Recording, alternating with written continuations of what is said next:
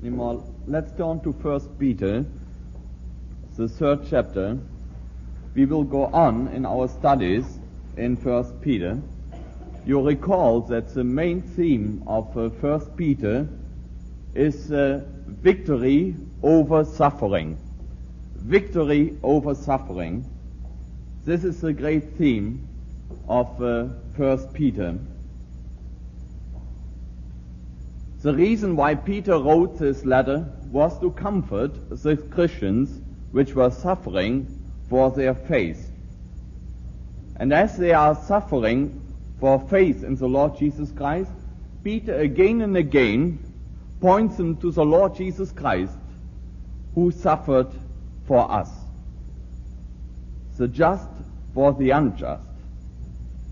The righteous for the unrighteous. He suffered for doing good, for witnessing for the truth. He died for our sins. He didn't die for his own sins. He died for our sins. And as the Christians are suffering in Peter's day and throughout the ages, we should always look to Jesus, who died on Calvary's cross for us. So this is the theme, the suffering saints for today again. And we will read from uh, chapter 3, 13 to 4, verse 7. We will end with 4, 7. And my, may I uh, suggest again that we read this portion of scripture together. Do we all have it? First Peter third chapter, we start with verse 13. And who is he that will harm you if he follows of that which is good? But and if ye suffer for righteousness' sake, happy are he, and be not afraid of their terror, neither be troubled, but sanctify the Lord God in your hearts, and be ready always to give an answer to every man that asks you a reason of the hope that is in you with meekness and fear, having a good conscience, that whereas they speak evil of you as of evildoers, they may be ashamed that falsely accuse your good conversation in Christ. For it is better, if the will of God be so, that he suffer for well doing than for evil doing. For Christ also has once suffered for sins, the just for the unjust, that he might bring us to God, being put to death in the flesh, but quickened by the Spirit. By which also he went and preached unto the spirits in prison, which sometime were disobedient, when once the long suffering of God waited in the days of Noah, while the ark was a preparing, wherein few, that is, eight souls were saved by water. The like figure whereunto even baptism does also now save us, not the putting away of the filth of the flesh, but the answer of a good conscience toward God, by the resurrection of Jesus Christ, who is gone into heaven and is on the right hand of God, angels and authorities and powers being made subject unto him. For as much then as Christ has suffered for us in the flesh, arm yourself likewise with the same mind, for he that has suffered in the flesh has ceased from sin, that he no longer should live the rest of his time in the flesh to the lust of man, but to the will of God. For the time past of our life may suffice us to have wrought the will of the Gentiles when we walked in speciousness, lust, excess of wine, revelings, banquetings, and abominable idolatries, wherein they think it strange that ye run with them to the same excess of riot, speaking evil of you. Who shall give account to him that is ready to judge the quick and the dead. For for this cause was the gospel preached also to them that are dead, that they might be judged according to men in the flesh, but live according to God in the Spirit. But the end of all things is at hand. Be he therefore sober and watch unto prayer. Maybe we might feel that uh, those words of Peter, speaking about suffering for the saints, for their faith in the Lord Jesus Christ, is not so relevant, is not so real, is not so present for us here anymore. Yet let me remind you that there is a suffering church of Jesus Christ that, that there are many saints suffering for their faith. And let me point out 1 Timothy 3.12. Maybe it will be good that we look at this verse.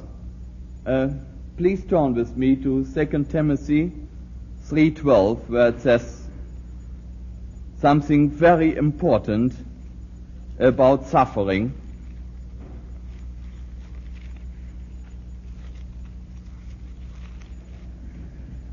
2 Timothy 3:12.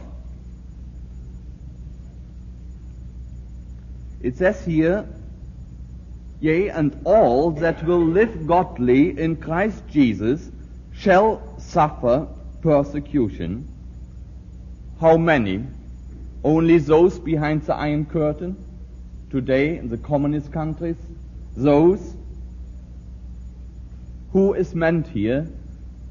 It says simply all that will live godly in Christ Jesus. All who are willing to follow the Lord Jesus Christ will suffer. All. All. And if you never suffered for the Lord Jesus Christ and for your faith, uh, for your faith, then something is wrong. Maybe you never really surrendered your life to the Lord Jesus Christ. There's something wrong. For it says, all we will come again and again in our lives if we want to follow the Lord Jesus Christ at some points where we have to make a decision to follow the way of the world, to be obedient to someone who asks something from us which is not in accord with the Word of God. And we always, if we follow the Lord Jesus Christ, will suffer. My own life was this cause. I had to leave my home. I lost my job and so many things. And you will tell the same stories. If you have followed the Lord Jesus and you are following Him, you will suffer for the Lord Jesus Christ. And in all these afflictions, we are pointed to Jesus Christ. You know, in Matthew 5:40, the Lord Jesus himself speaks about the suffering disciples, his people, and he said, Rejoice and be exceeding glad, for great is your reward in heaven. And this is what it says here too. Be glad. Be happy. That means we are greatly blessed.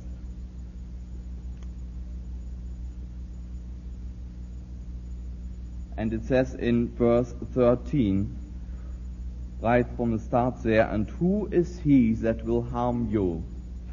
Who is he that will harm you if we follow the Lord Jesus Christ?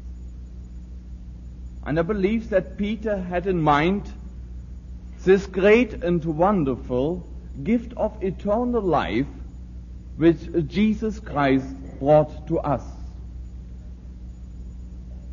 Not really anyone will be able to harm us. As he said in First Peter, uh, in his uh, first uh, chapter, that we have this precious gift of salvation which no one will touch, and which is in heaven for us. And only can anyone touch us, uh, touch us if the Lord let it be so?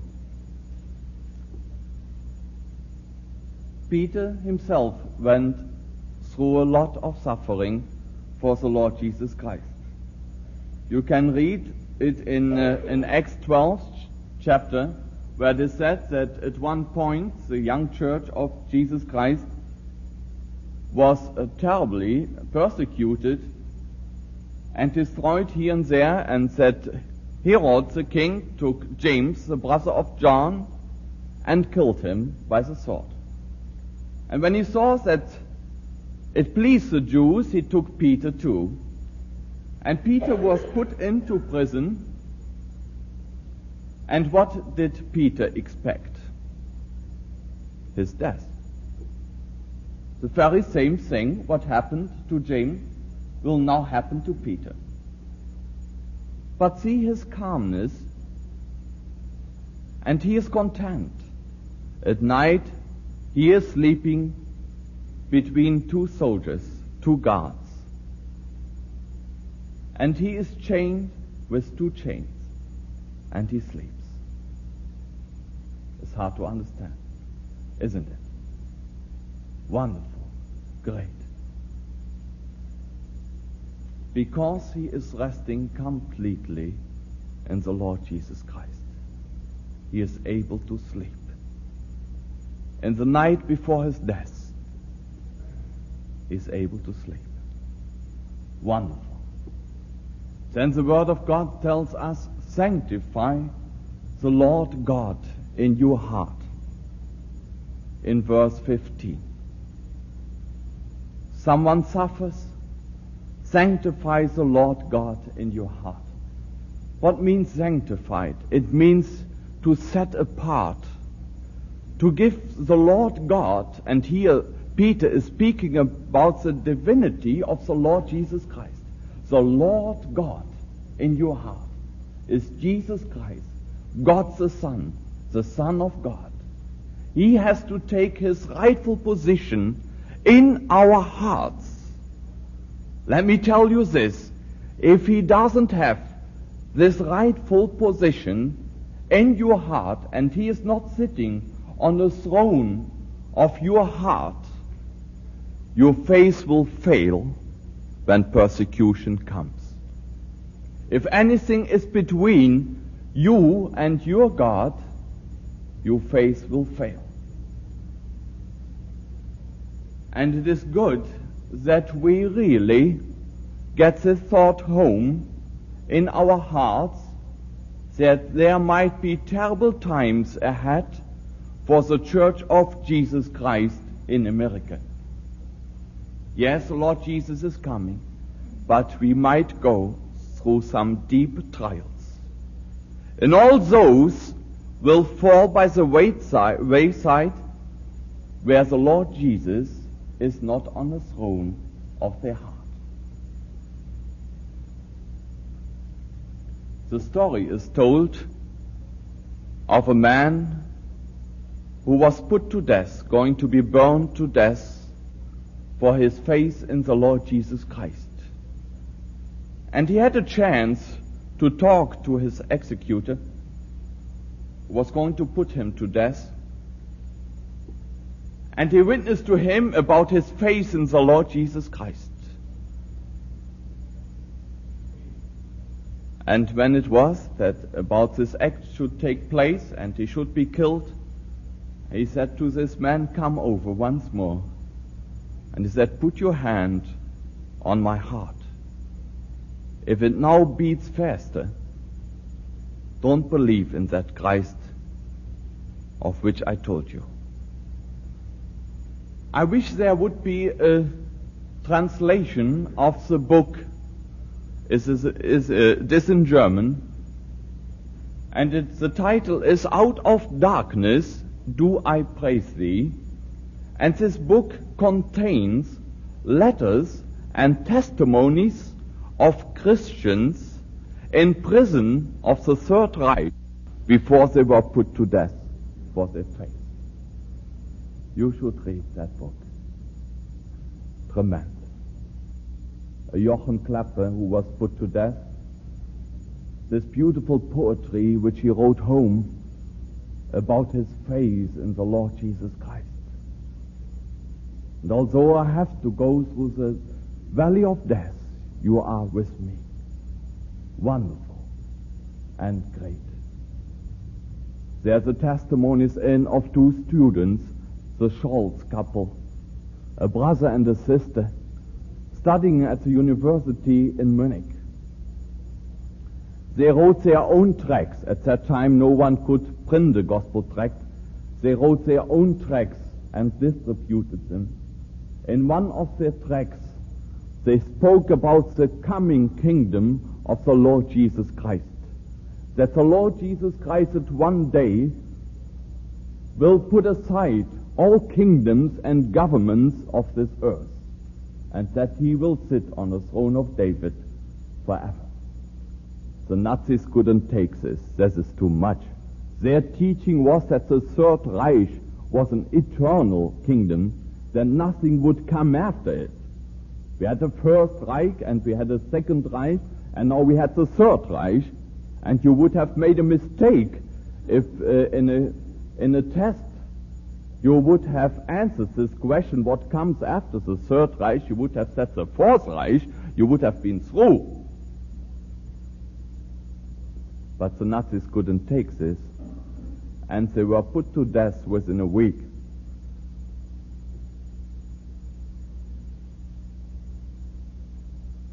There was Wilhelm Busch, a wonderful preacher of the Word of God to the German youth. He was a youth preacher, well known over Germany. He swept hundreds of young people in Germany into the kingdom of God. This was too much for the Nazis. They put him into prison.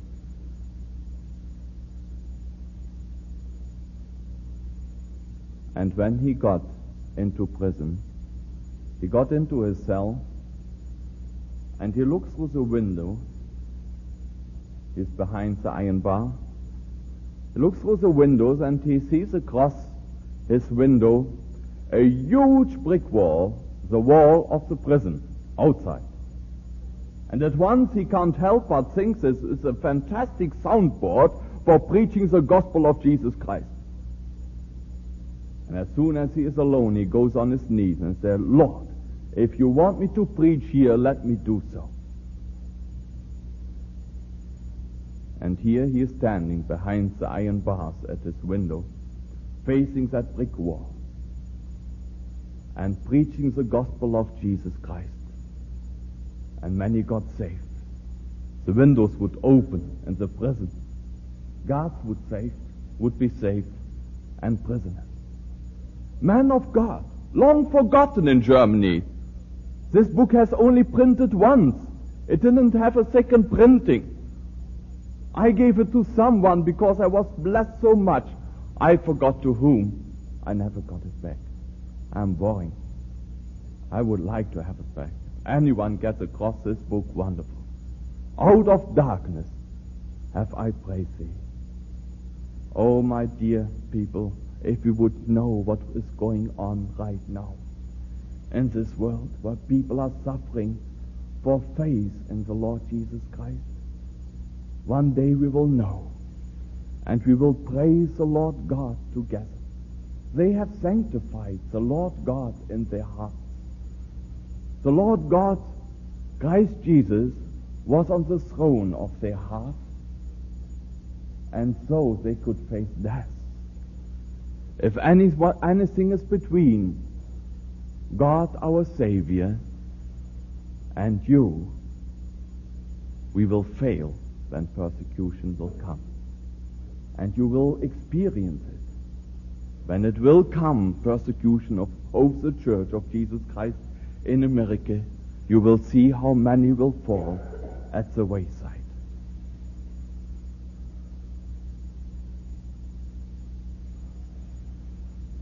There is, of course, another suffering, and Peter is not, not talking about this, but I feel that I should mention it. This is the suffering for sin.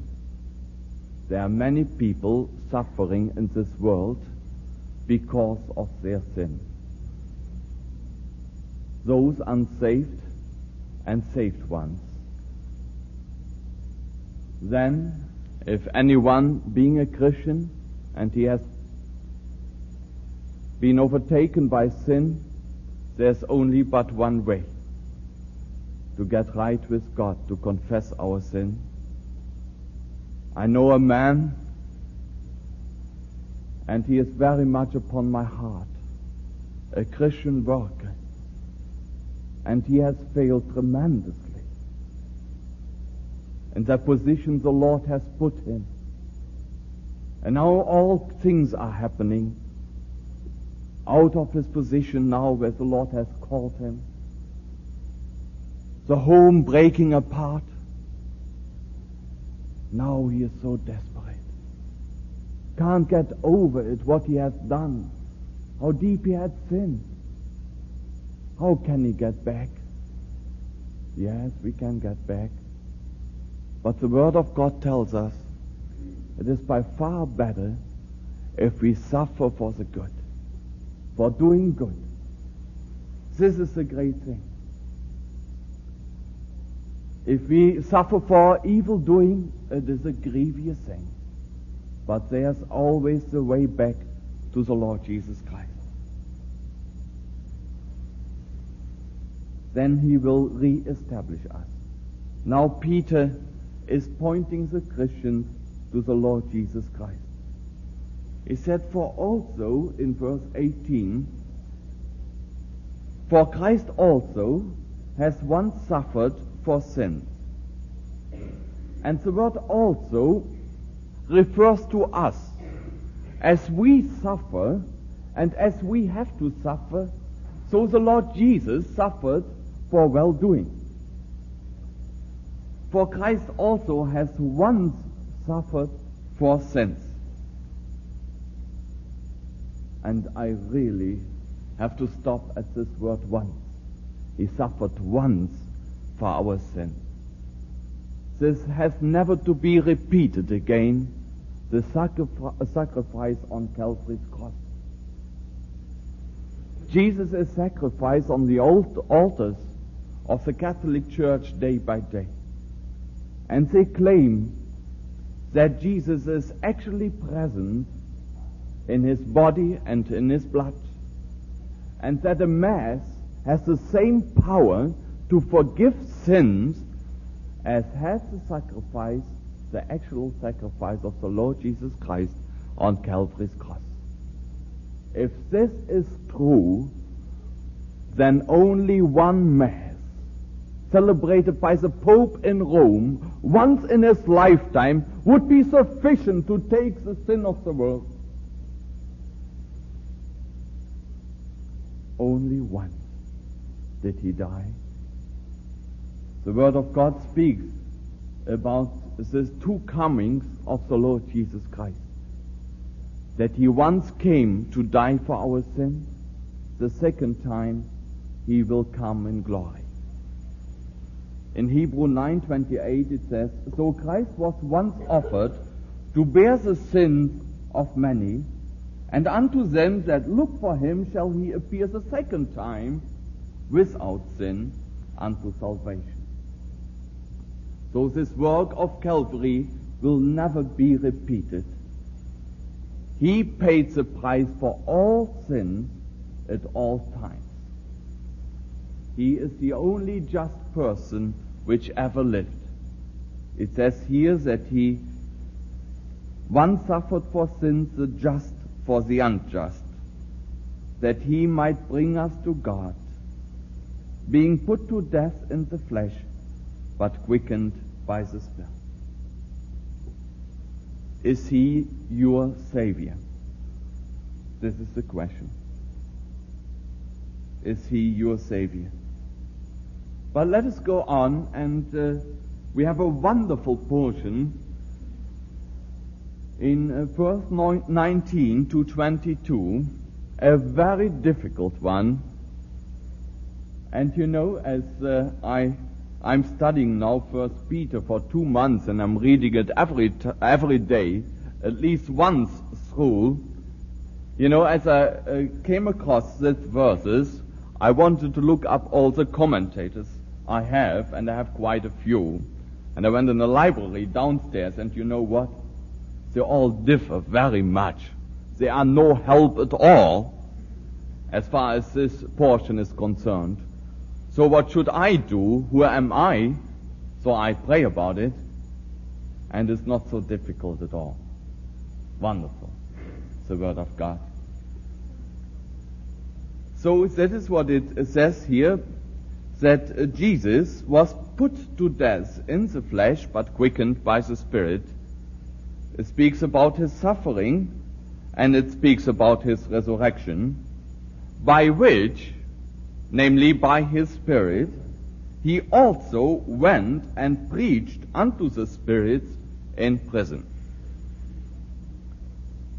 which sometimes were disobedient when once the long suffering of God waited in the days of Noah, while the ark was a preparing, wherein few, that is eight souls, were saved by water. First question, which time is he talking about? The days of Noah, right? When? Well, there was before the flood, right? What is the prison here? What is the prison here? It speaks about those disobedient people which didn't listen to the word of God. You can only disobedient if you have heard a commandment or if you have, if you know in your heart what to do and you don't do it. Anyone not knowing anything can, uh, uh, can be dis, uh, disobedient. It's an impossibility.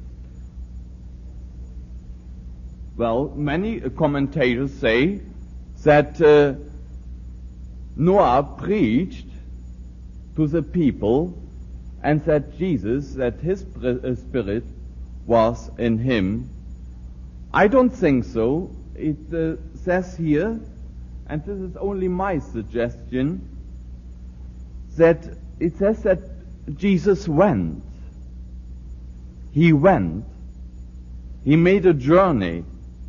He made a trip to that prison.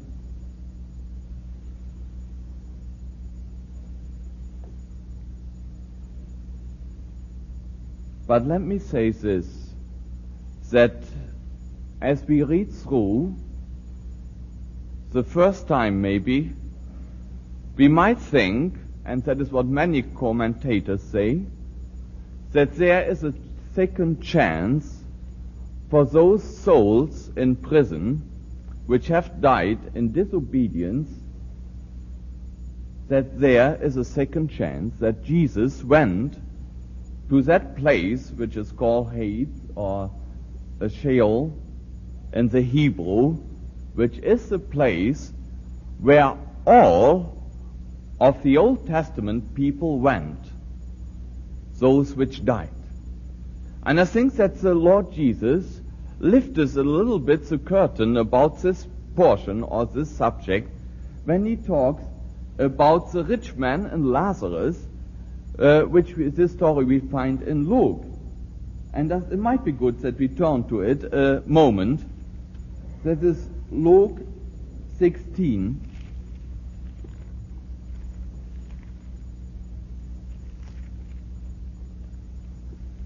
You know this story well in um, verse 19 of Luke 16, there is the rich man and there is Lazarus in verse 20. The rich man doesn't care anything about the poor, nor does he care about his relationship to God, for he lives the real life of this world. And then there is Lazarus at his door, and he is desiring to be fed just by the crumbs which are falling from the rich man's table, and no one cares about him. He is a faithful man. He believes in the Lord God. And both uh, die. Then we see that the poor man is carried by angels in verse 22 into Abraham's bosom, and that the rich man also died, and that both were in that place where the dead go. But in that place, that there are two compartments, if I might say so, for there, where they were in hell in that place, this rich man was suffering tremendously, and he saw Lazarus. He saw Abraham. So that we can say that this is the unseen world.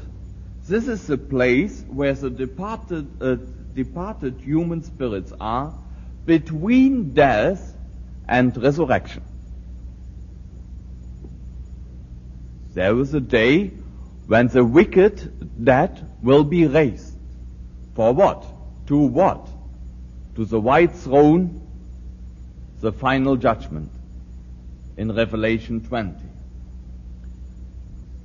And now we see that there is a gulf fixed between those righteous Old Testament people and the wicked ones that no one can gulf this river. It says here, and beside in 26, and beside all this, there is a great gulf fixed, so that they which would pass from hence to you cannot, neither can they pass to us that would come from thence. This is an impossibility. This is final. And this is their place.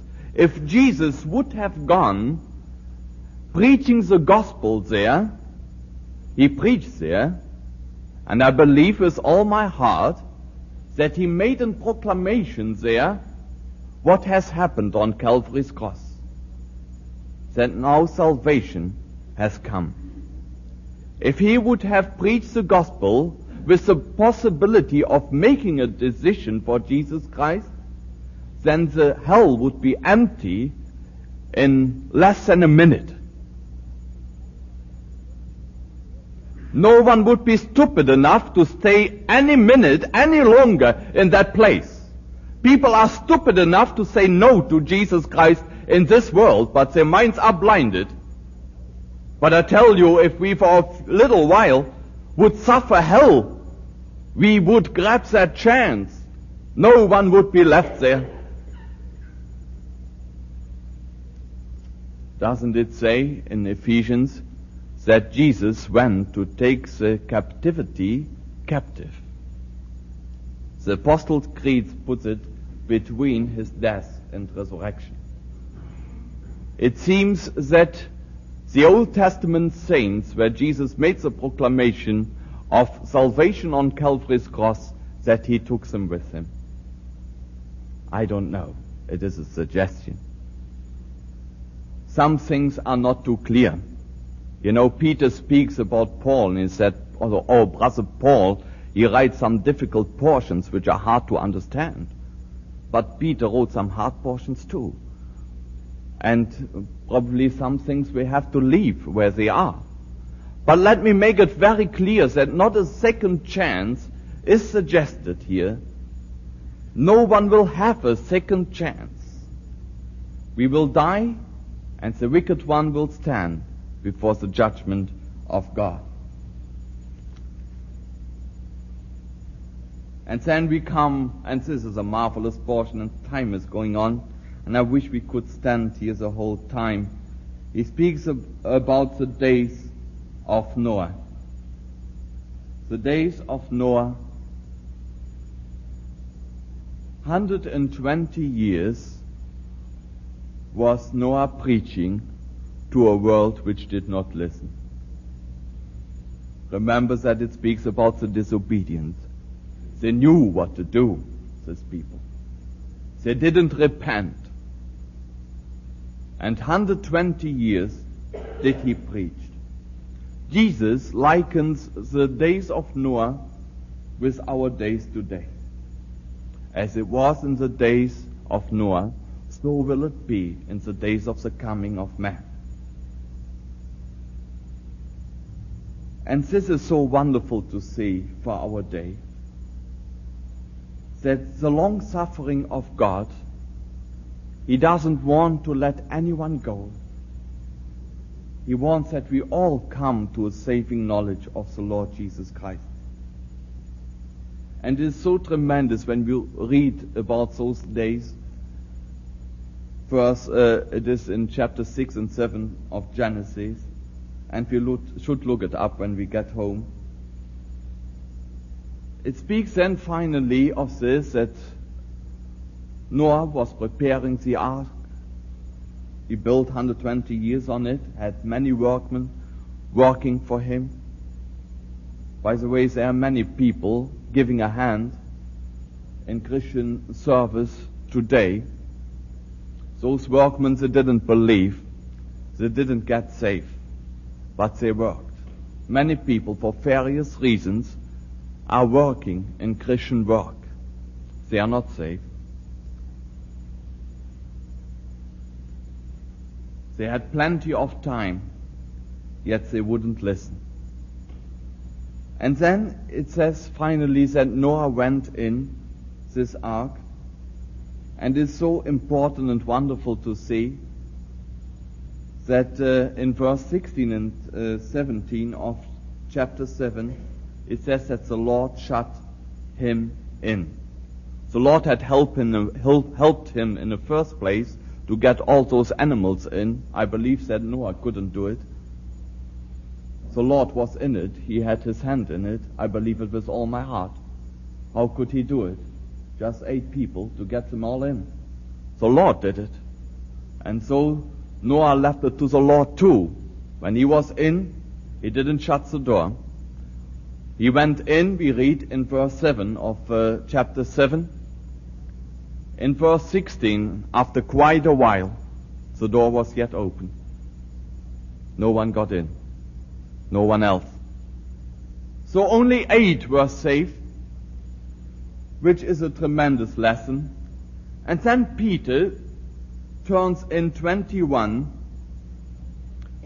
to the teaching of salvation and baptism. It is a real wonderful portion. I wish we would have uh, plenty of time to talk about this. The flood speaks in a wonderful way about baptism. The two aspects of baptism. First, baptism into the Spirit to be baptized into the Spirit. For you know, in uh, in Corinthians 12:13, 1 Corinthians 12:13, it says that we are all baptized into one Spirit, in one Spirit, into the body, namely into the body of Jesus Christ, into the church of Jesus Christ, into the family of Jesus Christ. This baptism everyone must have in order to be saved. This is the spiritual baptism. You know, the flood speaks in a figure about the death, the burial, and the resurrection of the Lord Jesus Christ. It speaks about our spiritual baptism, namely our death in the Lord Jesus Christ, death unto sin, death unto the world. Then it speaks of our burial with Jesus Christ, the waters of the flood, and then the new life and resurrected life. There are those two aspects of baptism here. For by one Spirit are we all baptized. And this baptism everyone must have in order to be saved. The Word of God teaches this so very clear, and it is so wonderful to know this, that all who put their trust in the Lord Jesus Christ have been baptized by the Holy Spirit into this body, into this family of God. This has nothing to do with water baptism, but there is a wonderful connection to it. And I try to put it in such a simple way that we may understand. First of all, the salvation, the baptism of the Spirit. the flood speaks about this. You know that Jesus is either our Savior or Jesus will be our judge. And the flood, the great flood, speak in a wonderful picture of that. The very waters which came in judgment over the people, these waters were the means to save those eight souls. For those waters lifted up the ark over the judgment of God, over the dead people of this world, and they were saved. See that? Salvation, judgment. So this is so wonderful to see. And Jesus, all the judgment of God over our sins had fallen on Jesus. The Old Testament speaks about this, the Psalm speaks about this, that Jesus in his anguish is crying out that all the flood, the waters of the flood are going over him. Right? He has suffered for us. The just for the unjust. And this is a beautiful and wonderful picture of salvation, isn't it? So Jesus is either our Savior or He is our judge. This story is told of a man and the judge the way back in a village in Canada. There was a judge and he was walking the streets of his village. And all of a sudden down the street with a great noise, there comes a wagon with two horses in front and a desperate man, the horseman on top of it, and the horses going wild. With a tremendous speed. Did you ever seen, watch such a scene? I have seen it. And this judge, walking along the street, coming from a farm himself, had grown up on a farm. And he was a brave man. He jumped into the street. And here he is hanging on the bridles of the horses. And he brings him to a stop. And this man, this horseman comes down and said, you saved my life. And the judge said, praise God. I did. A few years later, there's a court scene and there's a man brought in front of the court and this judge who has murdered his brother. And the verdict is given death. And when it is spoken over him, the man in his emotion jumps up and he says, but oh honor, don't you remember me? You are the very one who saved my life a few years ago. And with a very quiet voice, but very distinctive, the judge tells him, at that time I was your savior. Now I'm your judge. Nothing in the world can save you from your death. So this is so wonderful to see so I want to make this very clear. Uh, the two aspects of baptism, the Word of God is speaking to us here in this scripture portion. That there is the baptism into the Spirit, which is into the family of God and into the body of Jesus Christ. That every believer belongs to the church of Jesus Christ. And this is the baptism which each one must experience in our lives. There is another baptism. This is water baptism, and Peter speaks about this too. And he makes it very clear that this doesn't save us, that he is not talking about putting away or washing away of sins by going through water baptism. But he says this is a good conscience toward God. And this is simply what baptism stands for. That that was happened inside, we openly express.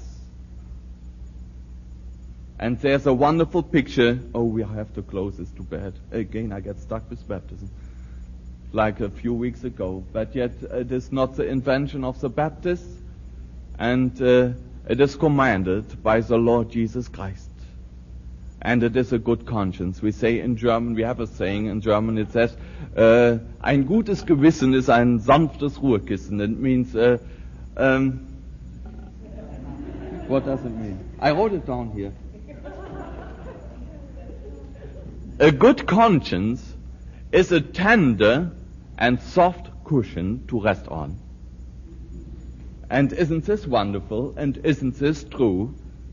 There is no greater joy than doing the will of the Lord.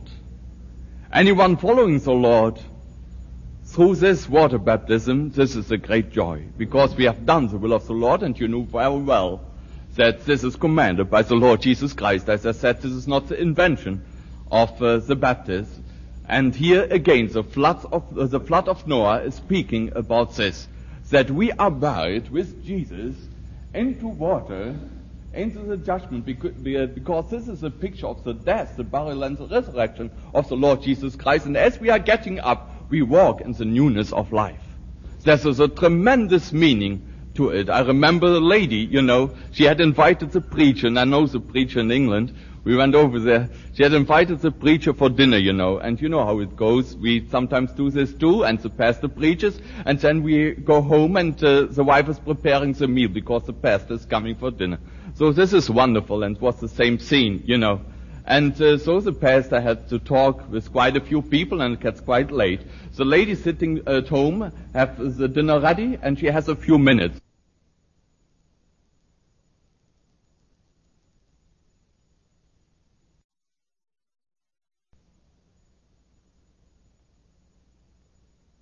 Lady sitting at home have the dinner ready and she has a few minutes. She goes to piano and since she loves to sing, she sang, I will follow Jesus. And on top of her voice, she is shouting, I will follow Jesus, I will follow Jesus. And here's the pastor walking in.